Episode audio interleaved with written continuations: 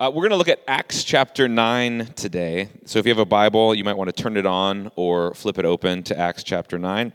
Um, we are in this series in the book of Acts called Where the Wind Blows. We're looking at where the Spirit of God, the Holy Spirit, appears and interacts with people in the early church through the book of Acts. And we get that name of the series from words of Jesus when he's speaking to Nicodemus in John chapter 3. He says that you, you have the wind that you, you can feel it and you can hear it sound, but you can't tell where it's come from and where it's going. And he says, So it is with everyone who is born of the Spirit. And it's kind of this mysterious statement that gives you the sense that the Spirit is something that moves um, and is, is uncontrollable, is sometimes unpredictable, but that is a, a real force in the life of believers. So we're looking at this uh, Holy Spirit as, as the early believers begin to experience the Spirit. And uh, we've been walking through all these different stories in the book of Acts. And a couple weeks ago, um, we ended chapter 8, sorry, chapter 7. Um, and Stephen, if you guys remember this, had been uh, murdered. He'd been stoned, and and then we had this little interlude with like Philip and the Ethiopian and kind of some other stuff going on. Simon the sorcerer. Um, eh, but at the end of chapter seven, we're introduced to a person. Uh, the very last verse of chapter 7 says, And Saul approved of his, that is, Stephen's execution. We meet this person named Saul. In fact, we're told that while Stephen is being stoned, Saul is there holding everyone's coats, saying, Oh, I'll, I'll take your jacket. You pick up a rock, you throw it at this man. And, uh, and then we're told just right after that that Saul goes around and starts breathing out murderous threats to God's people, arresting them, putting them in prison, and basically begins persecuting the church. So we're, we're given this picture of this guy named Saul, and it's interesting. Who, who is this guy? What's, what's going on with him? And then we have these, this little interlude in chapter 8, and then we pick up again with the story of Saul in chapter 9. It says at the beginning of chapter 9 Saul, still breathing out threats of murder against the disciples of the Lord, went to the high priests and asked them for letters to the synagogues in Damascus, so that if he found any belonging to the way, men or women, he might bring them bound to Jerusalem. So, so um, what we know about Saul so far is that he really doesn't like Christians. and he is uh, given authority by the spiritual leaders of the time. And in, in this area, in this uh, era, the, the, the law of, of the people of God, the, the Jewish law, the synagogue law, was also the law of the land. So, so Saul has authority from, from the Jewish leaders, from the synagogues, to, to arrest anyone who is following Jesus and actually to put them in prison, and in some cases, threaten death.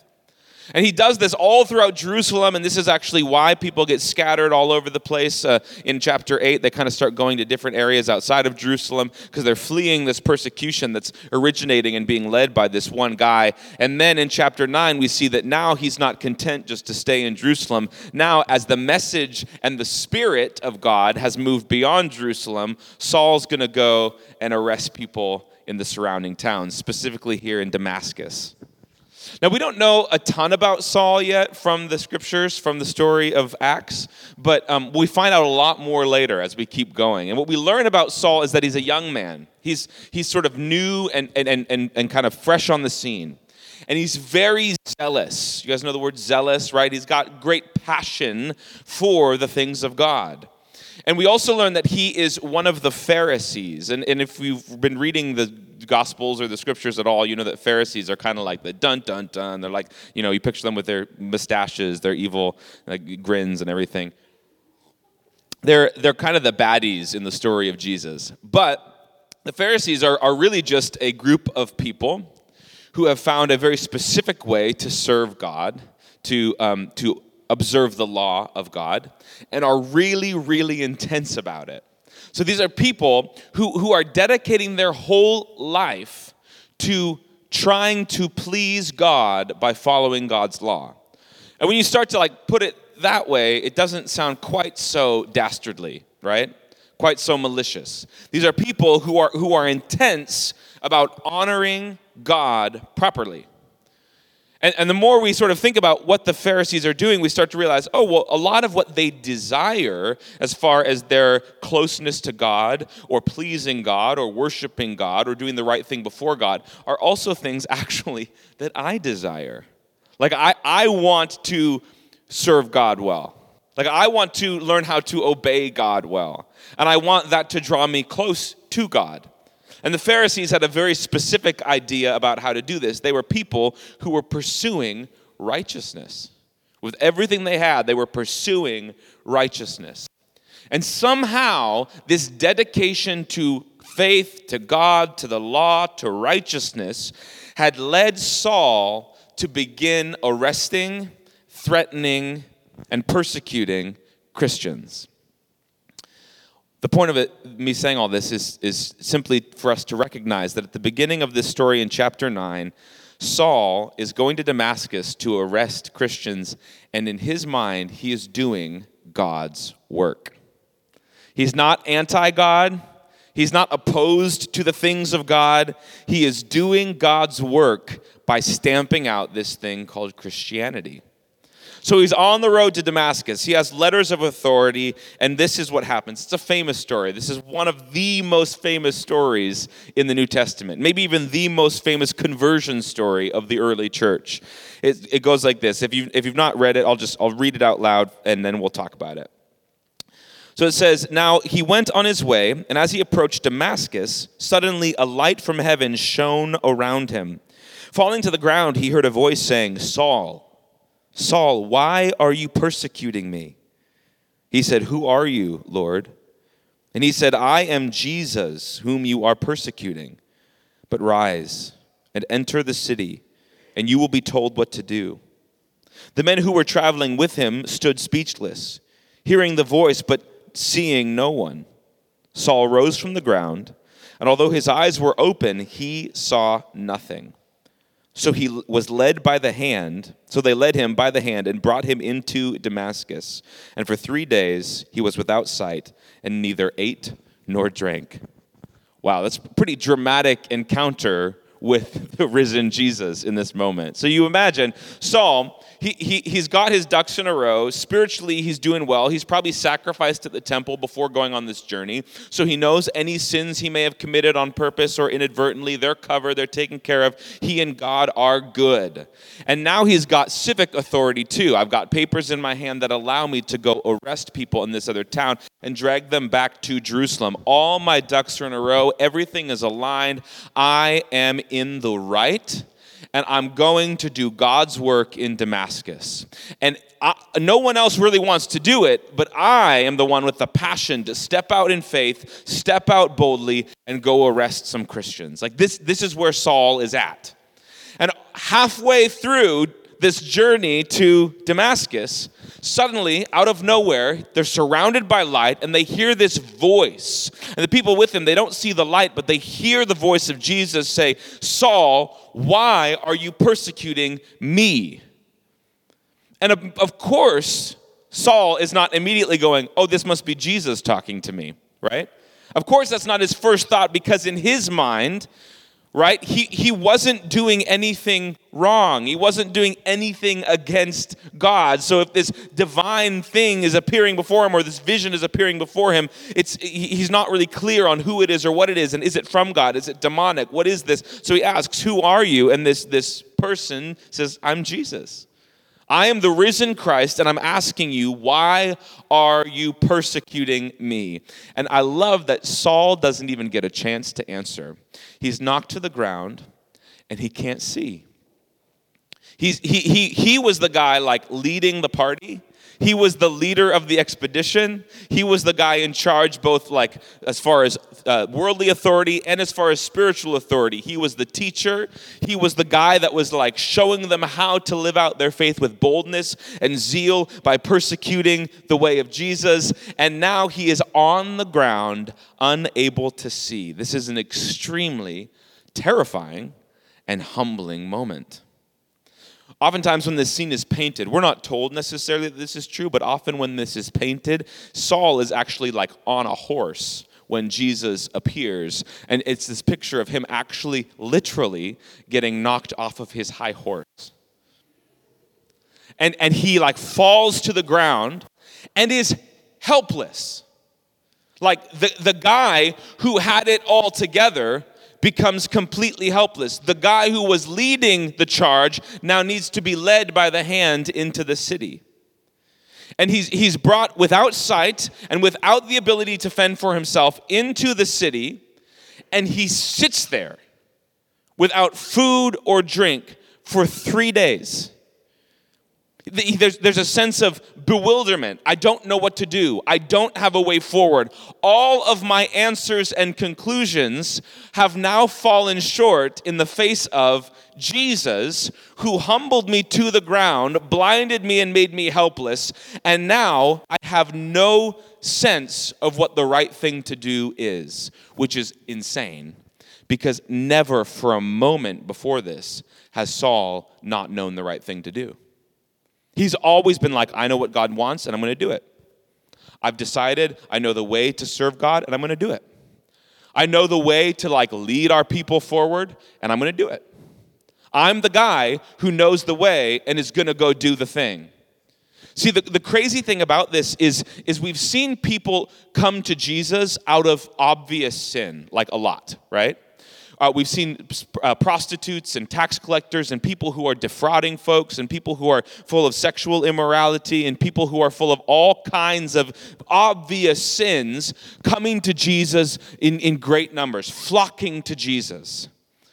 But in this story, like for us looking back, we're like, okay, he's arresting Christians. Obviously, he's being sinful. But in this story, Saul and the people around Saul actually think he's a very righteous man, doing the work of God, doing the will of God, leading his people towards God. Saul is one of the first people we see in the Bible who is not repenting of an obvious or, or known sin, but he's repenting of righteousness. Wait, wait, wait. What do you mean, Ben? Repenting of righteousness. Saul was one of the more righteous people that anybody knew about. Saul pursued righteousness with a vengeance that all of us would do well to take note of. Saul was a man whose whole life was built around being righteous. And he is called in this moment, or really almost forced in this moment, to give up that righteousness. Now, if the word righteousness is like weird to you, what, what do you mean by righteousness? Um, I find it helpful to think about righteousness simply as rightness. But it's not just like rightness in my inner being, like I'm, I know the right thing, I know what's right, I'm doing the right thing, everything is sort of like in line within me. But it's actually, a, it's a very public word. So to be righteous means to, to be in rightness or right relationship with another right? Or with a group of people.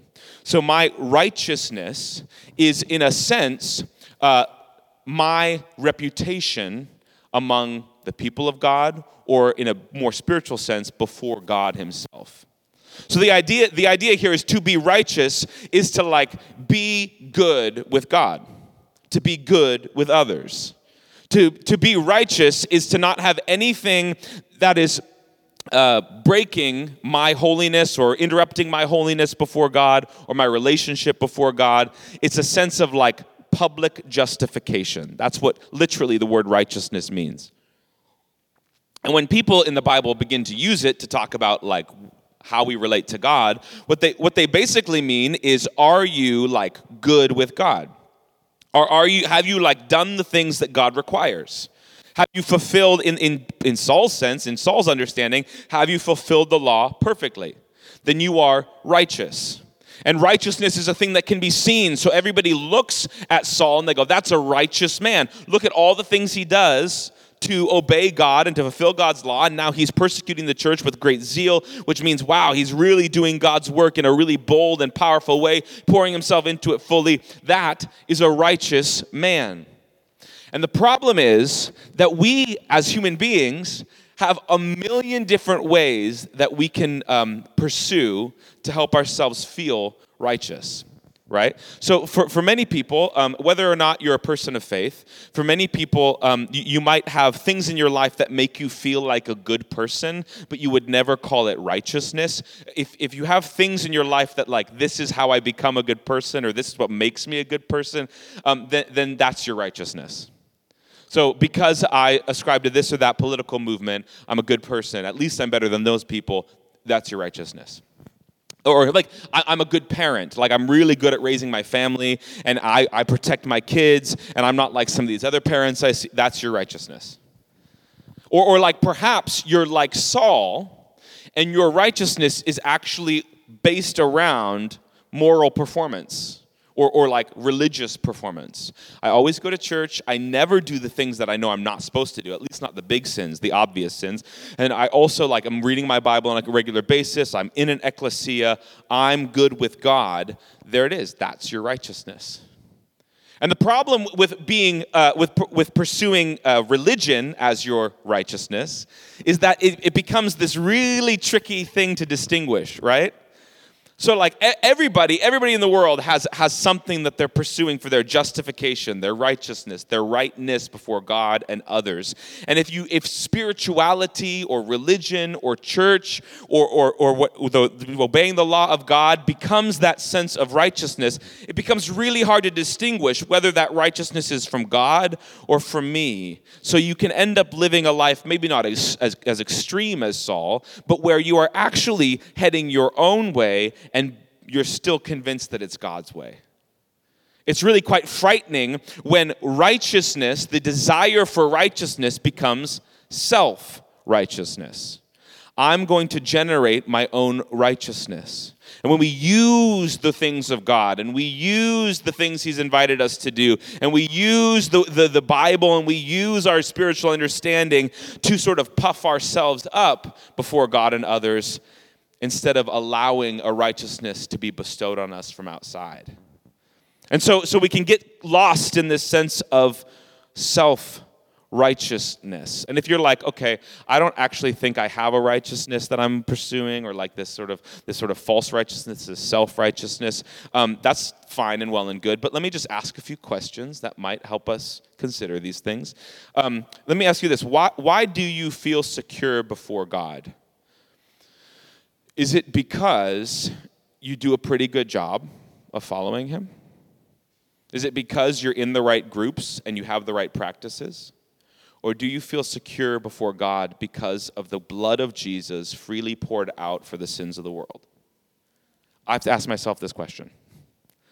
Uh, if you're like, I don't feel secure before God, great. Why do you feel insecure before God? Is it because you know your moral performance isn't good enough? When in reality, the blood of Jesus has been freely poured out for the sins of the world? I have to ask myself this question. Because even if my righteousness or self righteousness results in deep insecurity, it's a clue to me that I'm pursuing righteousness that is built on my own understanding and not received as a gift from God. So, so Saul may have had days where he felt very secure before God. I'm doing the right things. I've repented of my sins with temple sacrifice. I'm for God. And in those moments of being secure before God, it was a security that was generated by his own moral effort, by his own spiritual practices, by his own life, and by his own ability to please God. And because of that, it self righteousness. Now, surely also Saul had moments when he felt insecure before God, when he was sure that God was angry with him for whatever he had done, or whatever he had said, or whatever he had thought, or whatever law or code he didn't quite keep perfectly. And in those moments of being insecure before God, it was the same righteousness, that same self righteousness, that had now turned on him and was condemning him. In both cases, whether you're secure before God or insecure before God, we have to ask ourselves Is my security before God based on my own ability to perform or based on the blood of Jesus Christ, which is freely poured out for the sins of the world? See, the scary thing about the life of, Paul, of Saul here, later he becomes Paul, the scary thing here is that. Um, you can act uh, this this reminds me that you can actually like be right and desire the right things like saul didn't necessarily just desire to hurt christians he desired to please god you can desire the right things and still be living with a deep sense of self-righteousness and still be justifying yourself by your own actions And I often see this in my life. Let me just confess to you for a moment. Can I confess to you? I often see this in my life like this I can become pretty convinced that I understand the way of Jesus or have some greater maturity around the way of Jesus or have some like deeper understanding around the way of Jesus than like, you know, my friends and loved ones and family. I can become pretty convinced. Jared's like, wow, Ben, wow. I can become pretty convinced that I get it and other Christians don't. Have you ever felt that before? Where it's like, oh, well, that they don't really quite understand, but I really understand, and I have this deeper sense. Have you ever felt that before? Or the sense, the sense of like, well, they're acting that way, but I don't really think I need to listen to that, or they're saying this because I don't, I don't really need to listen to that because I actually I have sort of a, a broader understanding. Or like Simon said that from the pulpit, but I don't really actually need to take that seriously because I've done my research and I, I know I'm right. And the, the crazy thing is, like, you might be right, but there's still a lot of self righteousness at work there.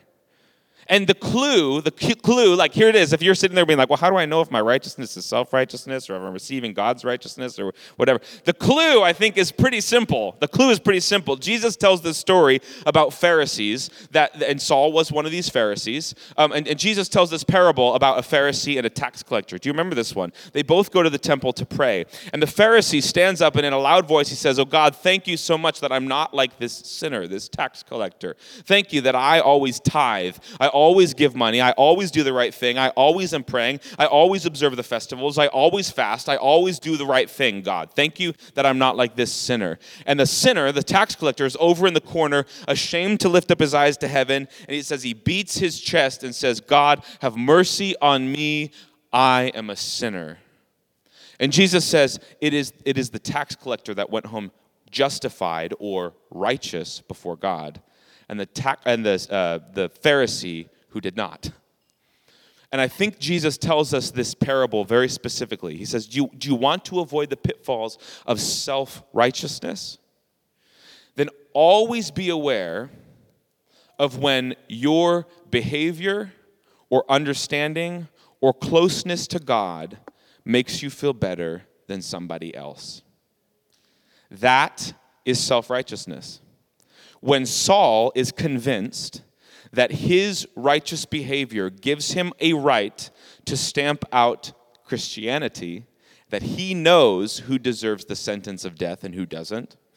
When Saul begins to do that, he is now saying, My understanding, my righteousness, my closeness to God, my goodness as a person makes me better than all these other people. I don't have to listen. I don't have to. They're saying the Messiah showed up. They're saying the Jewish Messiah is here. They're saying Pharisees like me should celebrate because Jesus is the one we've waited for. I don't have to listen to that because I know better. And as I start to pick apart what is self righteousness, and I start to realize it's actually essentially comparative, it's not about being a good person, it's about being a better person than somebody else. I start to go, yikes, yikes, yikes, yikes, yikes, yikes, yikes. I think I fall into that sometimes. like I think I think sometimes I am convinced that I'm a better person than I don't know the average person I follow or walk walk past on the street. Or like the, I, I become convinced that I'm a better person than I don't know the people I see on social media. And I become convinced that I'm I like I have a deeper spiritual understanding than, than this or that brother or sister in Christ. Or like, oh man, my family believes in Jesus, but I've grown like way beyond that. My family is still my family, and I can kind of look down on them a little bit. I don't know if you've ever experienced this. Like maybe this is just me confessing. You're like, wow, Ben's a bad person. Why do we give him a microphone? I don't know. But if that's how you're feeling right now, wow, Ben, ooh, yikes, you got some work to do. Then what you are feeling is self righteousness. As soon as I think I'm better than, as soon as I think that I understand more than, as soon as I think that I've grown beyond, and I am compare, comparing myself to someone else and I'm actually coming out on top, I have, I'm experiencing self righteousness. And the scary thing is, I might be correct. I, I might, who knows, in the economy of heaven, in God's understanding, I might have greater maturity than that person.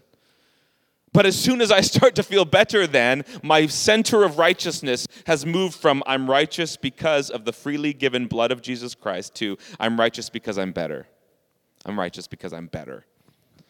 I think Saul is literally knocked off his high horse, blinded, and instead of leading the charge into Damascus, has to be led into Damascus. And these three days without eating or drinking is his moment of humility.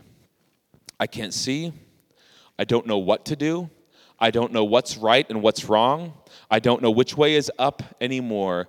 I am completely lost in mystery. He's been humbled. And if, if, if you are experiencing self righteousness, and I don't want to I don't want to give a picture that like Paul, Paul never ever like uh, fell into self righteousness again, because that's not how life works, right? But if you are in a, in a place where you're kind of like locked into, I'm, I'm good, I'm right, I'm justified if I do this and this and this, and I'm actually a little better than these people, or I understand more than these people, and I wish everyone would get on board with what I'm doing, whatever. If you get locked into that, the first thing God will do, because He loves you, is knock you off your high horse. The first thing He will do is invite you to humility. And if, if you if you and I speak from experience, and if you refuse, he will then begin to actually push you down to the ground, tell you actually humble before him and can admit like I am as needy and reliant and dependent as anybody else. In this moment, Saul becomes almost as helpless as a little baby. He can't feed himself. He can't find his way anywhere. He sits and waits. And in that moment, God meets him with great compassion. See, God doesn't like to humble us just to humiliate us, He likes to humble us so He can get close to us. He likes to humble us so He can fill us. Because if I'm filled with my own self righteousness, how can I ever receive the gift of God? And so God speaks to a man in Damascus named Ananias. And Ananias is a, it just says he's a disciple of Jesus. He's one of the disciples. He's a, he's a, he's a student of the way. And uh, speaks to him and says, Hey, there's this man, Saul, uh, that is in Damascus, and I want you to go tell him about the gospel and pray for him. Pray that he will be healed of his blindness. Pray for him. So, so Ananias um, actually know, of course, knows who Saul is because at this point Saul is famous. He's been persecuting the church. He's been scattering the church uh, at large around the cities around Jerusalem. And so Ananias goes, um, "Excuse me, Lord, I've heard of this man, and he's killing people like me. And you want me to go talk to him and like tell him about you, and then and then pray for him that he can see? Like what? What are you talking about?" And this crazy thing happens. This crazy thing happens. And this is, I think, one of the most sobering uh, scriptures in the New Testament. Just listen to what God says in verse 15. The Lord said to Ananias, Go, for he, that is Saul, is a chosen instrument of mine to carry my name before the Gentiles and kings and the children of Israel. For I will show him how much he must suffer for the sake of my name. I will show him how much he must suffer for the sake of my name. Huh. And then Ananias goes and he prays for him, heals him of his blindness, and prays that the lays his hands on him and prays that the Holy Spirit would fill Saul. So what happened, what we just saw happen, is that the Holy Spirit, God met, met Saul in his moment of humility when his self righteousness was shattered, filled him with the Holy Spirit, and, and anointed him with that Spirit in order to suffer for the name of Jesus. Wait, what? No, no, no. The Holy Spirit is like a fun thing. It's like a happy thing. Like when I get the Spirit, it's like it's like good. Let the good times roll, right? Saul is anointed by the Spirit of God to suffer for the name of Jesus no thanks. Like, I, I'm like, how do I take my name off of that list? I don't, that sounds terrible. And yet, in his moment of humility, he's filled with the Spirit in such a way that his, his blindness is healed. And then it says, then it says this crazy, crazy thing. It says, For some days he, that is Saul, was with the disciples in Damascus, and immediately he proclaimed Jesus in the synagogue, saying, He is the Son of God. And all who heard him were amazed. Saul, immediately, when he's filled with the Spirit, it says he begins to proclaim the name of Jesus. He's filled with God's presence in such a way that he begins to share the good news of the gospel. See, I don't think in this moment Saul is actually like concerned about the suffering to come. He knows that, like, he knows there are people like him out there that want to kill Christians.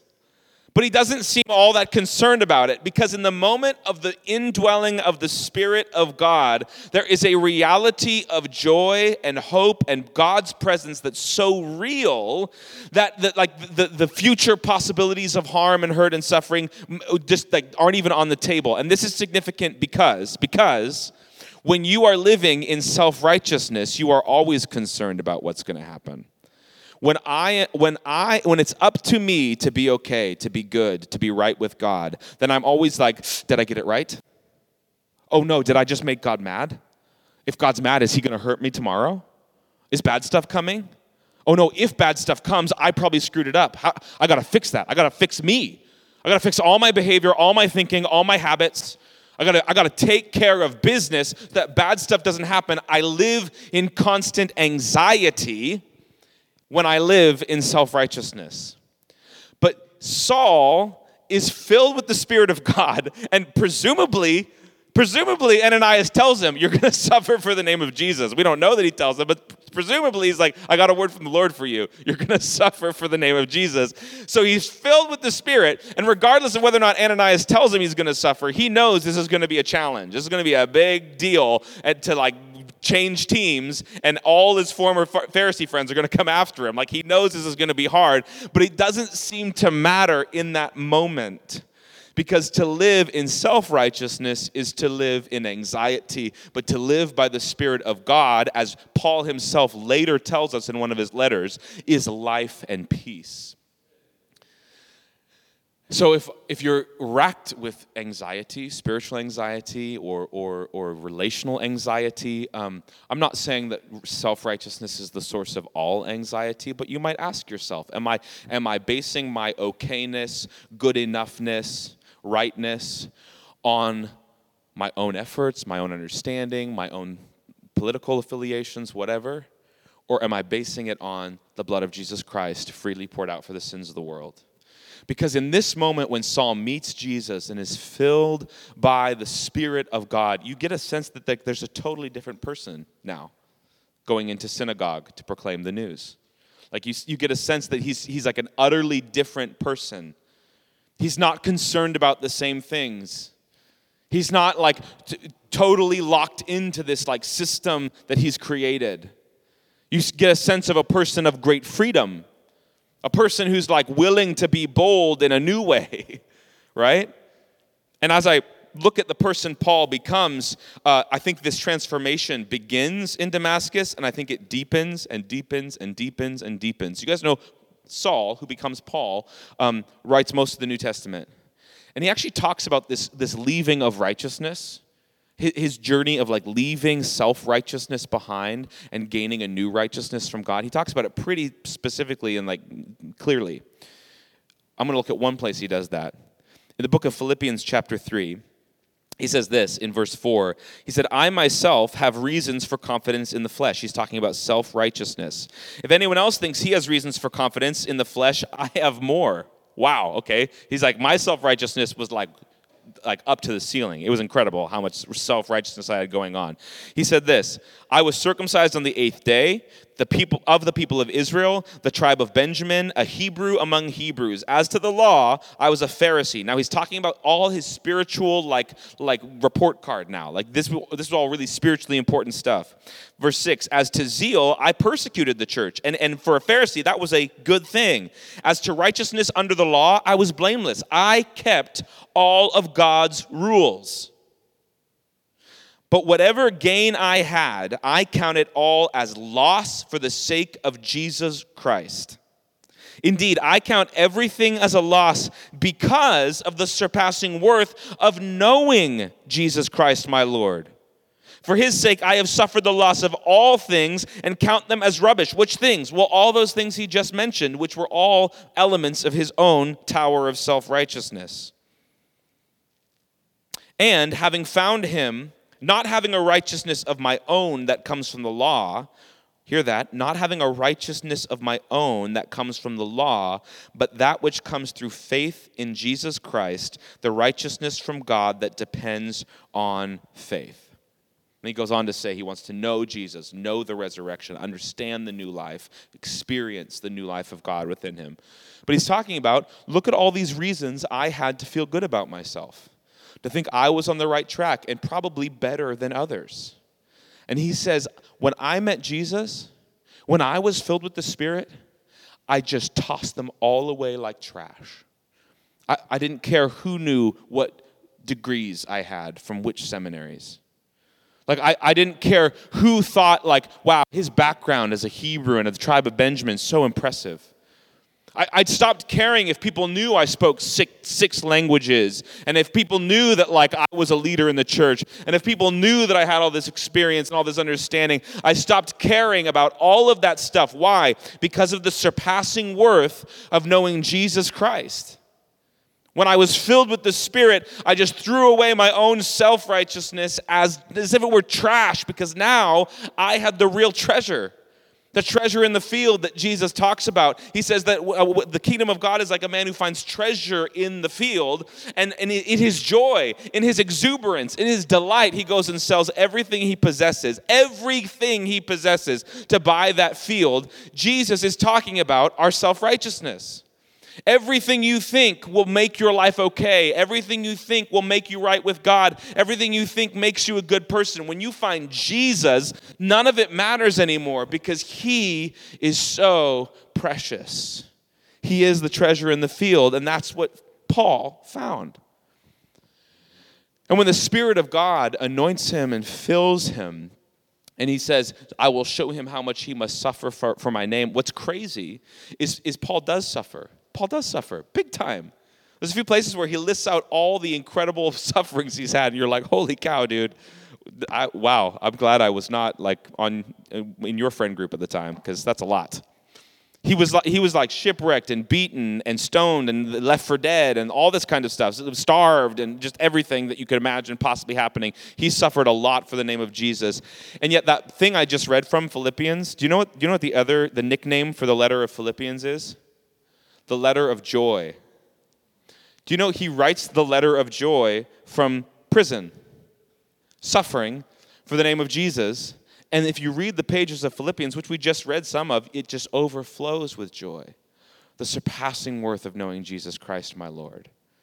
I want to suffer the loss of all things that I may know him and the power of his resurrection. Paul is not a gloomy man. Paul is a man filled with great joy even in the face of suffering. That's what the Spirit of God does when we receive the Spirit through the humility of understanding my righteousness can't save me, my goodness can't save me, but I've met Jesus. And what does he say in Philippians? Not having a righteousness of my own that comes through the law, but that which comes through faith in Christ. True righteousness is not generated by how I perform or how I think or what I understand. True righteousness is always bestowed from Jesus Christ to me. The essence of my life with God is receiving. The essence is just opening and saying, I am not good enough. I am not enough. I am not smart enough, savvy enough. I don't have good enough habits ever to save myself. So I receive the righteousness of God that is through faith. This is the journey that Paul had to go on. Instead of like thinking that he could lead the charge and make it work and like make his way to God and please God on his own, he had to be knocked back and, and made helpless so that he could really receive the gift of God, finally open to the Holy Spirit. And in that place, even in the face of suffering, he became a man of great joy. That's Paul's conversion. And it's a conversion I need to experience about every other afternoon. Like I, I, all the time, I find myself thinking that if I can just get my spiritual life in order, then I'll finally be a good person. Like then I'll finally be good enough. Then I'll finally like feel closer to God. Then I'll finally and yet notice that, that Paul doesn't like when he lists all his reasons for confidence in the flesh, he doesn't condemn them. He doesn't say like I shouldn't follow the law. He just says those aren't my righteousness anymore. And so I have to repent and say, when, I, when, I'm, when I'm so focused on my own self righteousness and my own works and my own understanding, I have to repent. And I, am not necessarily repenting of sins that I'm committing, I'm repenting of righteousness that isn't from God. And I'm saying, it's not about this. These things might be okay to do, it might be good to read my Bible every day, but I am repenting of the assumption that I had that that would be what made me right with God. No, I'm right with God. I am loved by God. I am received by God because of Jesus Christ. And I don't have a righteousness on my own, but I have a righteousness received by faith in Jesus. So, um, band, you guys can come forward. We're going to take communion in a minute, and what a great opportunity to practice repenting of, right, of your self righteousness. What a great opportunity to tell Jesus, Jesus, I have been believing that this thing or that thing made me good with you. And I've been believing that I've been failing at this thing or that thing, and that means I'm not acceptable to you. I've been believing the lies of self righteousness, that if I'm not good enough, you won't receive me. And today, with, with our words, with our worship, and with our bodies, by taking communion, we proclaim that that understanding of our relationship with God is a lie from the pit of hell. And that the truth is, I'm right with God, I'm received by God because of the blood and the body of Jesus Christ.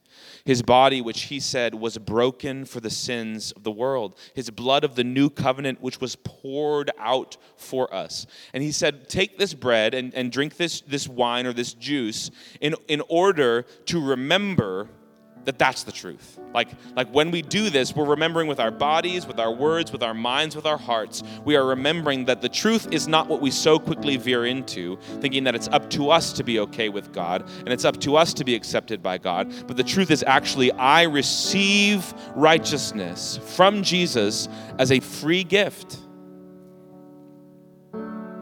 And that is why I'm received. That is why I'm beloved before my Father. So when we come to the tables here in a minute, just do a quick examination. Ask the Holy Spirit, Holy Spirit, am I believing in my own self righteousness anywhere? Is there anywhere that I feel better than others? Is there anywhere that I have considered if I could just get that thing together, then God would like me more? And, and if any of those are true in your mind, just repent of that. Say, Jesus, I just named that as a lie, and I receive your body your blood, the righteousness that comes through faith.